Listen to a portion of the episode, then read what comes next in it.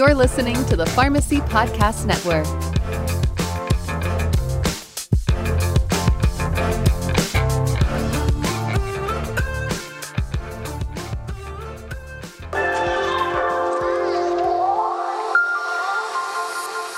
Hey, Pharmacy Podcast Nation, you got to listen in every Tuesday to stay up to date on the most recent medication therapy topics. Game Changers creates awareness about pharmacotherapy and clinical practice changes that can significantly impact pharmacy practice. Every Tuesday, a new episode of Game Changers is published on the Pharmacy Podcast Network. Thanks so much for listening.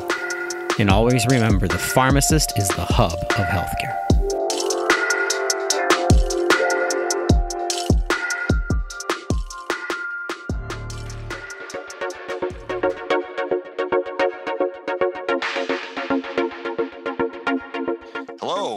Welcome to Game Changers Clinical Conversations. Uh, my name is Jeff Wall. I'm a professor of pharmacy practice at Drake University. Uh, thanks for listening and uh, listening to another yet episode of, of Game Changers Clinical Conversations. Uh, we've dodged uh, COVID the last few times, but we couldn't dodge it anymore. So uh, we decided today we are going to talk about the new J and J vaccine, or at least what we know about the the Johnson and Johnson Janssen vaccine for COVID-19. So we're going to talk a little bit about that today.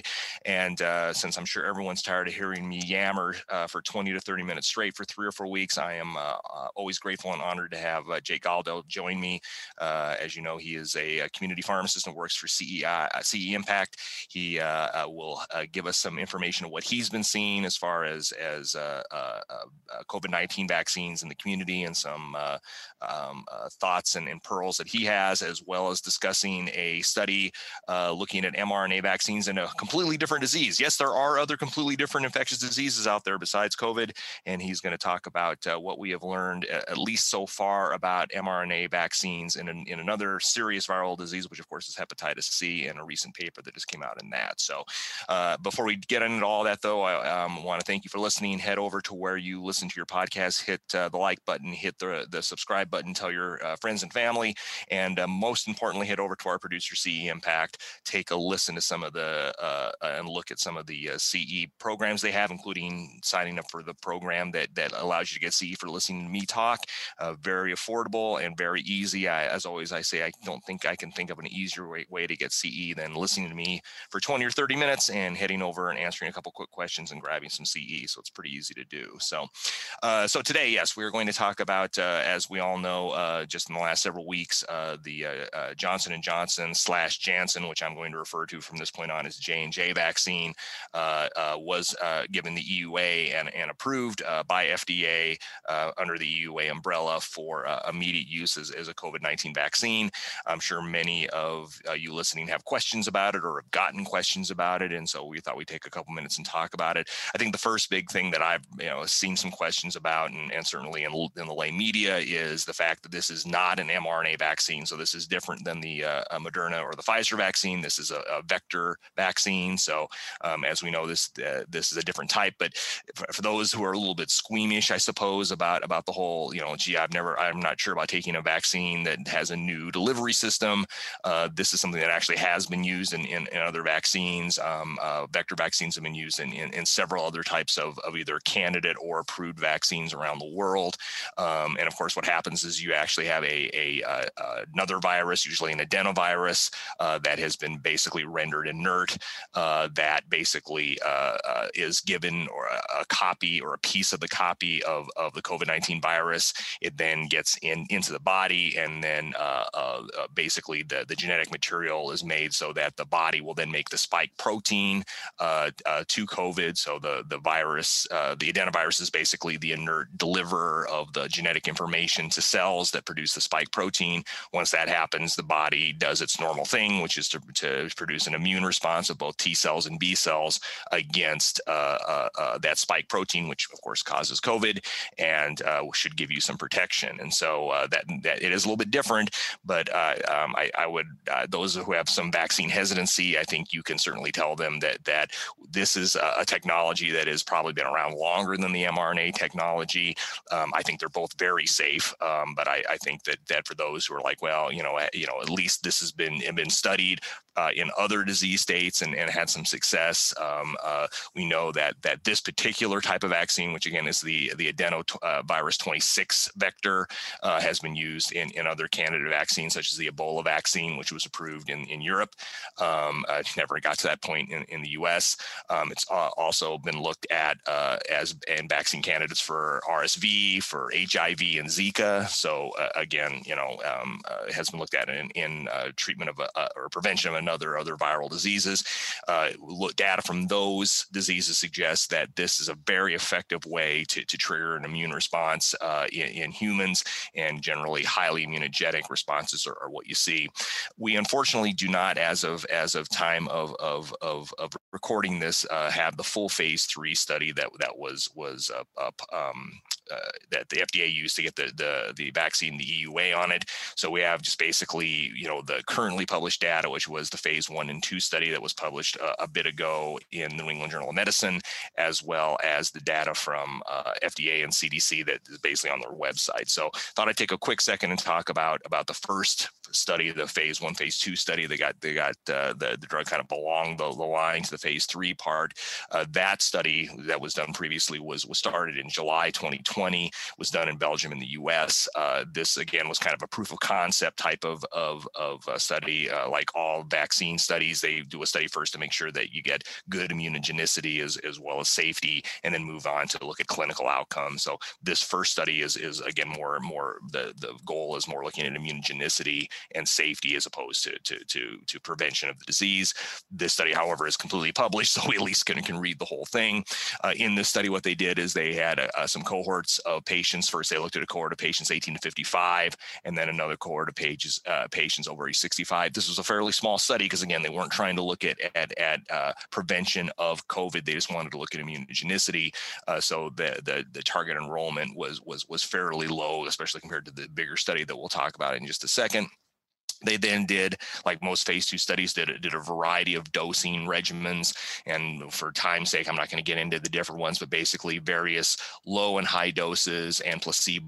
Basically, there was there was a, there were five arms in these cohorts that looked at various and sundry uh, vaccination groups their primary endpoint in that study, again, was not uh, uh, uh, efficacy, but was just basically looking at safety and and basically uh, immunogenicity of, of, of each dosing schedule. Uh, they were they basically uh, received the vaccine and then and then were were assessed for antibody production and T cell um, um, cytokine production on days 7, 29, and 71 in each cohort. And then, of course, they did an in-depth adverse drug reaction assessment, including doing patient diaries and cards cards and and and, and asking for unsolicited events through day 29 as well. Uh, in the study itself, this phase one and two study, uh, in the two cohorts, the mean age in the first cohort, that younger cohort was 36. The mean age in the older cohort was 65. So right at that that 65 age, as you might imagine, the majority of them uh, uh were Caucasian, uh, and and they found that that uh, given the a, single dose of the adenovirus, that 99% of patients seroconverted and had high levels of titers throughout throughout the whole dosing regimen up to day 71. So that was really good. When they looked at T cell responses, they also found very robust T cell responses um, um, to to that as well. Um, ADRs they did find, um, but but similar ADRs to what we've seen in the Moderna and Pfizer vaccines. Um, that, you know, again, fever and and and body aches and and uh, you know local reactions, things like that. Interestingly, though, uh, uh, there was statistically significantly less uh, uh, fever and and body aches in patients in, in the older cohort than the younger cohort, which is kind of interesting. Um, so that's that's you know kind of kind of what what what they did. And then they moved on to the larger study, which again, unfortunately, we don't have uh, a, a, the full uh, paper yet to, to review. But uh, this study was done in about 45,000 uh, patients all around the world including the US, but including uh, a lot of South American countries, South Africa as well. And both those things are important because, as we know, um, in Brazil and South Africa in particular. We've had some variants of the COVID vaccine, which at, at a minimum seem to be at least more infectious. I think that there's a paper that just came out recently in BMJ that suggests that they may be uh, more severe types of, of variants, but at, at, a, at a minimum, I think we can say that that at a, that they're at least more infectious than than the wild type, uh, first type of, of, of COVID that we saw. Um, uh, and and basically what they found in this study uh, was that the that and this has been reported reported, I think, heavily in the lay media that it was 66% effective at uh, the study's combined endpoints of moderate and severe COVID 19 at day 28 post vaccine. And remember, this is just a single shot. Um, and you know, there's there's been a lot of a lot of media talk about, well, you know, that doesn't sound as good as the the Pfizer and, and the Moderna vaccine and things along those lines. I think you know, I think something to keep in mind is that I think we, sometimes we we we might lose uh, an idea of what kind of metric we're looking at for for vaccine uh, treatment and and I think in this case, I, I think we would all agree the most important thing we want a vaccine to do is to prevent hospitalizations and deaths from COVID 19. Yes, it would be terrific as well as if you never got COVID in the first place. But but uh, but I think you know the most important metric is is is not getting sick enough you require hospitalization and, and certainly not not not dying from COVID. And uh, in that case, the the the the uh, J and J vaccine was was incredibly effective, high levels of of, of protection, and in fact, nobody in the uh, uh, um, um, uh, COVID or nobody in the active vaccine arm actually was hospitalized or died from from COVID nineteen. So, you know, again, there's been this kind of you know media buzz about you know, well, it's only sixty six percent effective. Well, you know, a that's actually quite effective. Um, you know, remember that that year year in and year out, we have you know uh, influenza vaccines that run somewhere between 20 and 50 percent effectiveness. But it, but you know, we always tell patients that you know, yes, that it may it may not fully protect you from getting the flu, but much more importantly, it protects you from getting super sick or dying from the flu. And it's the exact same thing with with, with the J and J vaccine. Um, and and it, it, is that is that you know, yes, it is is is quite effective, and I would say at affecting getting the, the disease in, in in the first first place, but much more effective at becoming seriously ill or dying from it. Um, as far as side effects, again, they found they found uh, fairly uh, uh, similar side effects uh, um, and, to the phase one and phase two studies.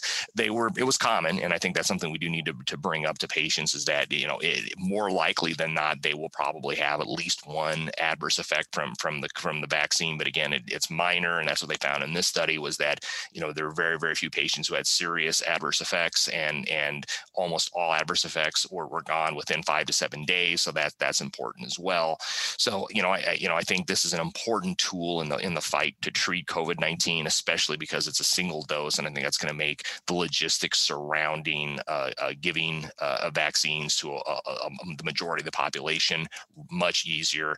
And now I can kind of you know shut up and and again, I am I'm I'm very grateful to Jake for joining us to, today uh, on Game Changers because you're doing this. You're actually giving the vaccine, and and and and I'm not sure if you had a chance to actually get your guys' supply of of, of the J and J vaccine, but kind of what do you think, Jake, that about this study? What do you think? Uh, what are some pearls that I think that that the, the community pharmacist needs to know before we start implementing this uh, widespread?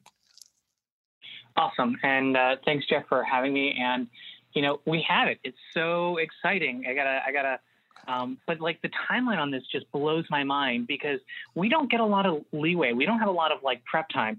We got a, an email from our clinical coordinator Friday morning saying, "Hey, uh, we just got authorized by the CDC and state. You're gonna we're gonna get some. You know, we have four stores. Three of the stores are getting 500. The store I'm at's getting 200, and we're all excited. And I got a picture on on Monday, and it was the pharmacist there on Monday, and he said, "Let the chaos begin," because there was the, the little tiny container of like I don't know, ten vials, twenty vials. It looks small in this giant refrigerator because, of course, we had to have a special, you know, unoccupied other than the six bottles of water refrigerator uh, to hold this little carton of. Uh, of Janssen vaccine, but we got it on Monday, which is super exciting.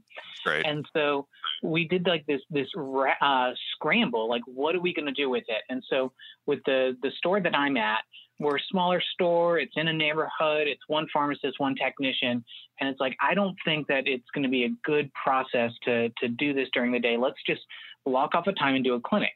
And so we started to schedule that.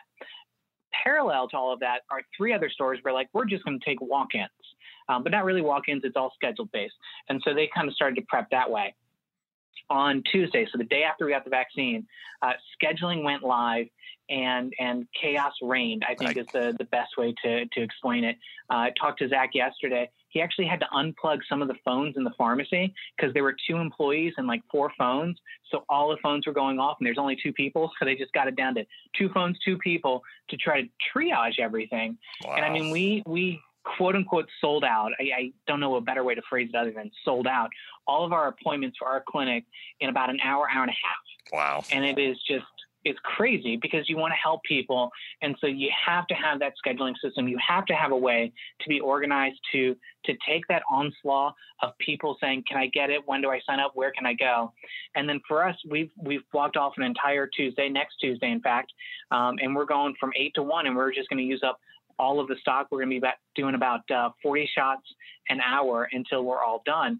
And so, I mean, it's really exciting. It's wonderful that this is a one shot dose. And I think that's yes. what's so unique about uh, this one that has authorization in the US compared to some of our other vaccines is that it's one and done.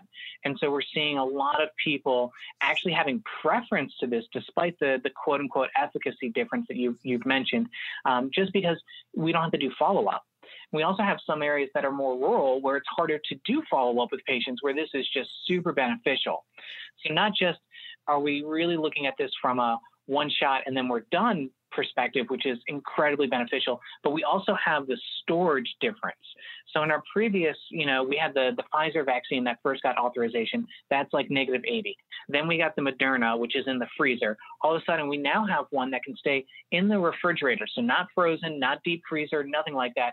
Store refrigerator as long as we need it unpunctured and it can be actually room temperature for up to 12 hours, again unpunctured, which makes hosting clinics and long term clinics really easier, so much better. Right. Um, and then, like, if we were to puncture that vial, again, we can keep it in the fridge for six hours. Again, that's super beneficial. You're working in a pharmacy, you have appointments throughout the day. You don't have to worry about using your entire vial immediately. You got a little bit of window. And then the vial can actually stay room temp up to two hours. So what we're probably going to do for our clinic on Tuesday is, you know, more than likely, I'm actually going to staff the pharmacy so that Zach can be with with the community providing this this service. And so I'll probably be drawing up, and they'll come run over, grab it because uh, the clinic's actually in a church right next door. So it's really easy to kind of to to manage this. Um, what is kind of fascinating is, is looking at it. It's actually a colorless to slightly yellow uh, liquid which, you know, most of our vaccines are not necessarily slightly yellow. I'm used to the flu vaccine that is clear, colorless. You look at it. Um, so I'm really happy that I read that this should be slightly yellow because I probably would have got scared if I didn't do that. Right. You'd make, oh my God, we, we got to turn this back in. No. right. you know, yeah. So, uh, dear, dear uh, Jane Jane, may I have another, please? Yeah, exactly. I think that was uh, going to work off. Yeah, exactly. Um, you know, but but going back to something that you previously said, that really resonated with me. So like with this, with these, like I went ahead and I, I made appointments for mom and dad. I'm going to be able to vaccinate them. I told my wife Perfect. she can stab them. Uh, we'll leave that for another day to uh, to, to unpack.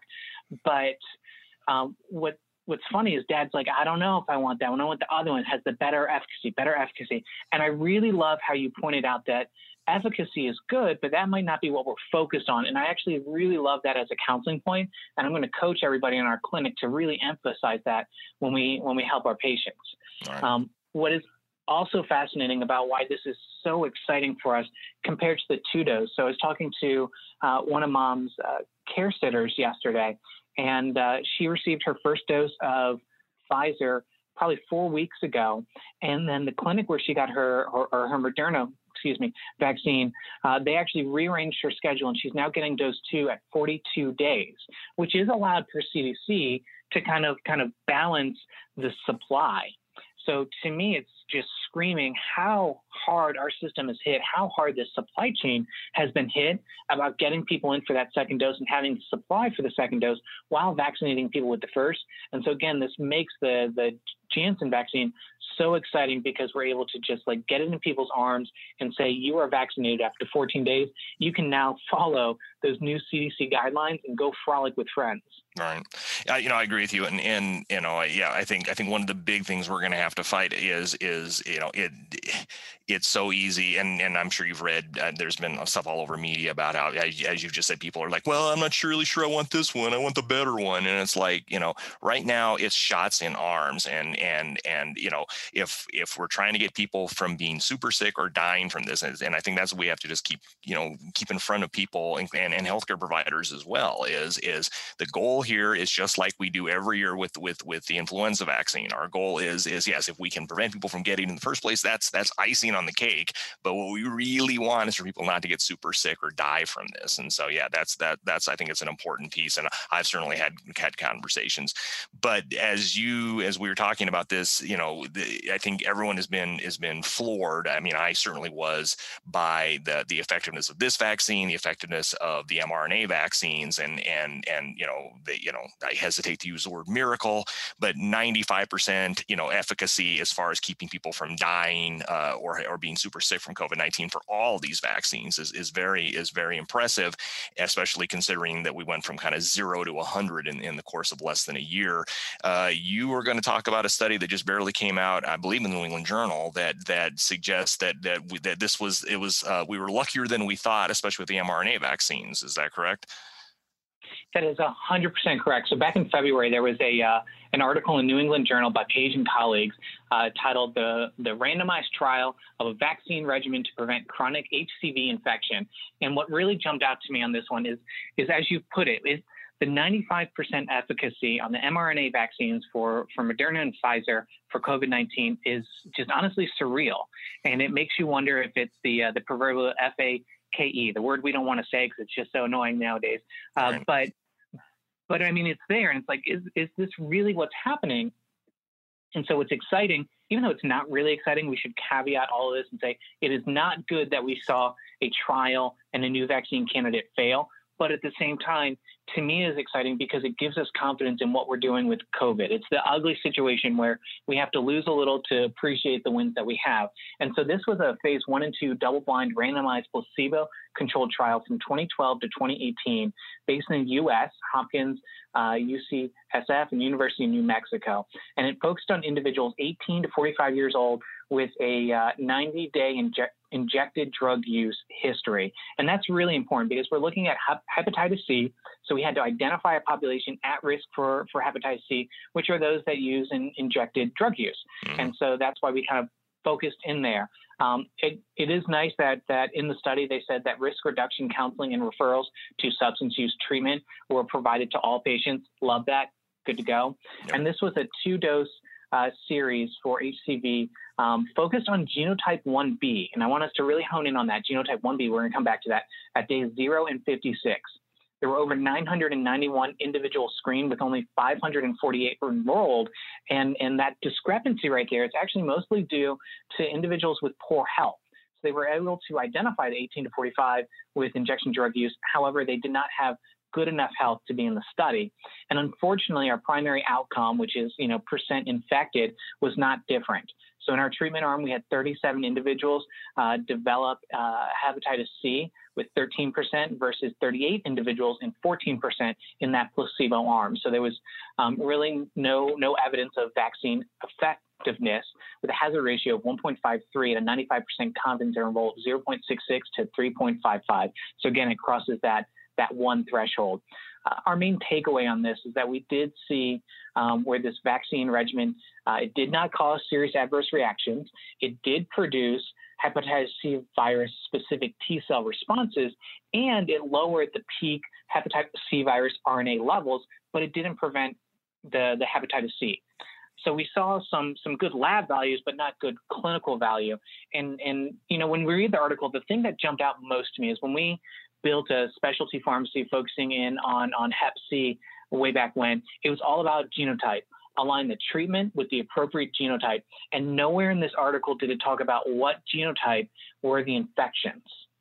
So even though the, the endpoint was this like aggregate macro level of hepatitis C infection, you know, I would argue that we could start to go and do some subtype and say, was it genotype one? Was it genotype six? Was it genotype two? Right. And and I was surprised that this vaccine is focused on genotype 1B, but we didn't talk about that in the article. Um, but overall, again, this just shows the value of our current COVID 19 vaccines and how lucky we are that they are effective and that we're able to help people now. Right.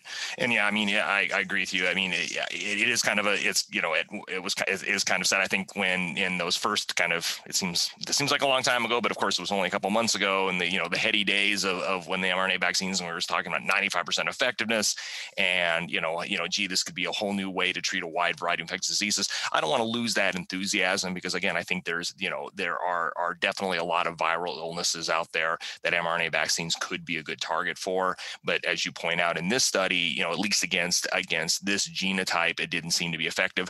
One wonders if that has something more to do with with, as you point, the, its genotype, the genotype infectiousness, and of course, you know, the the the the kind of uh, unusual relationship between hepatitis C and and chronicity and the development of of cirrhosis and, and hepatocellular carcinoma. So you know, you have to. It, it, it's kind of a weird disease in that you know, you know, most people get hepatitis C will often develop chronic hepatitis C. A percentage of those will go on to develop cirrhosis, and a percentage of those will go on to develop hepatocellular carcinoma. And you know, it, of course, the study was would not have been designed and couldn't have been designed to take a look at at those issues. It'll be interesting to see if down the road those specific T cell responses, or you know, you know, down the road, is that it may not protect you from getting chronic hepatitis C infection, but does it actually prevent you from developing cirrhosis or HCC? We'll never, you know, we won't know, of course, and I'm sure they're probably following these patients to see. So so you know yes it's it, it's a negative study and and it, and it does i totally agree you know point out the fact that we were really lucky or or or things just you know the stars aligned however, however you want to put it in, in in your personal headspace that that things worked out really good for the current covid vaccines and you know and this is a negative study for for for this uh, uh, sub uh, genotype of, of hcv who knows what will happen in the future with with this uh, uh, uh, uh, vaccine or others. And of course, the beauty of mRNA vaccines is they're tweakable, right? You know, they, they, they you can tweak the the the the the, vac- the, the RNA sequencing to make yeah, some adjustments. Maybe that'll be what happened. Maybe then the next one of these that's tweaked will find more effectiveness. So it's it's it's pretty interesting. So thank you, Jake, for for for for, for that review. So we're going to wrap up here in just a second, but uh, first a word from our uh, producer, CE Impact. Game Changers discusses clinical guidelines and pharmacotherapy trends that significantly impact practice. Game Changers is produced and accredited by CE Impact and hosted by Dr. Jeff Wall. New episodes are released each week and available for pharmacy continuing education credit to CE Impact subscribers. CE Impact subscription service brings you the CE you need on the topics that matter the most. Check out the link to sign up in the show notes. Use code PODCAST for a Pharmacy Podcast Network discount. So, another important uh, uh, vaccine in the fight against uh, COVID 19. Um, as, uh, as of this recording, and as Jake pointed out, the CDC guidance on vaccinated individuals has come out, and one assumes those will, will, will, be adjusted as time goes on. But it does, I think, give a, a, real light at the end of this tunnel that we've all been in that, that, that things are going to, to you know, get back to semi normal, hopefully sooner than later as, as we roll these out. And, and again, a, a big thanks to, to Jake for, for, for being here. But I think more importantly, big thanks to all community pharmacists who are are working. Let's be totally honest, uh, often with with with uh, not a lot of tech help, not a lot of extra pharmacist help, uh, to, to be you know the primary members in in the fight against against this disease and getting people vaccinated. And you know, I personally know you know pharmacists, uh, and I'm sure Jake's one of them, and, and his partners are, are, are among them who are working long hours. They're not getting paid any extra. They're not you know this is just one more thing they they're doing on top of the twelve thousand other things things that community pharmacists have to do, and and and they're they're they're a, a powerful uh, uh, a weapon in this fight, and we all they all deserve our thanks, and and of course I really hope that when it's all said and done, we won't forget the hard work that community pharmacists have done uh, um, uh, during during this pandemic, and hopefully uh, keep that in mind when when when when things come back to, to, to normal about how we can can allow these professionals to really improve everybody's health. So, so that's it for this week's uh, Game Changers. Thanks for listening again hit that like button, uh, subscribe, tell your friends and family, and head over to CE Impact to, to, to take a look at all the great programs they have. We will see you next week, but until then, remember, time flies. I don't know where it's going, but the most important day is today. Take care.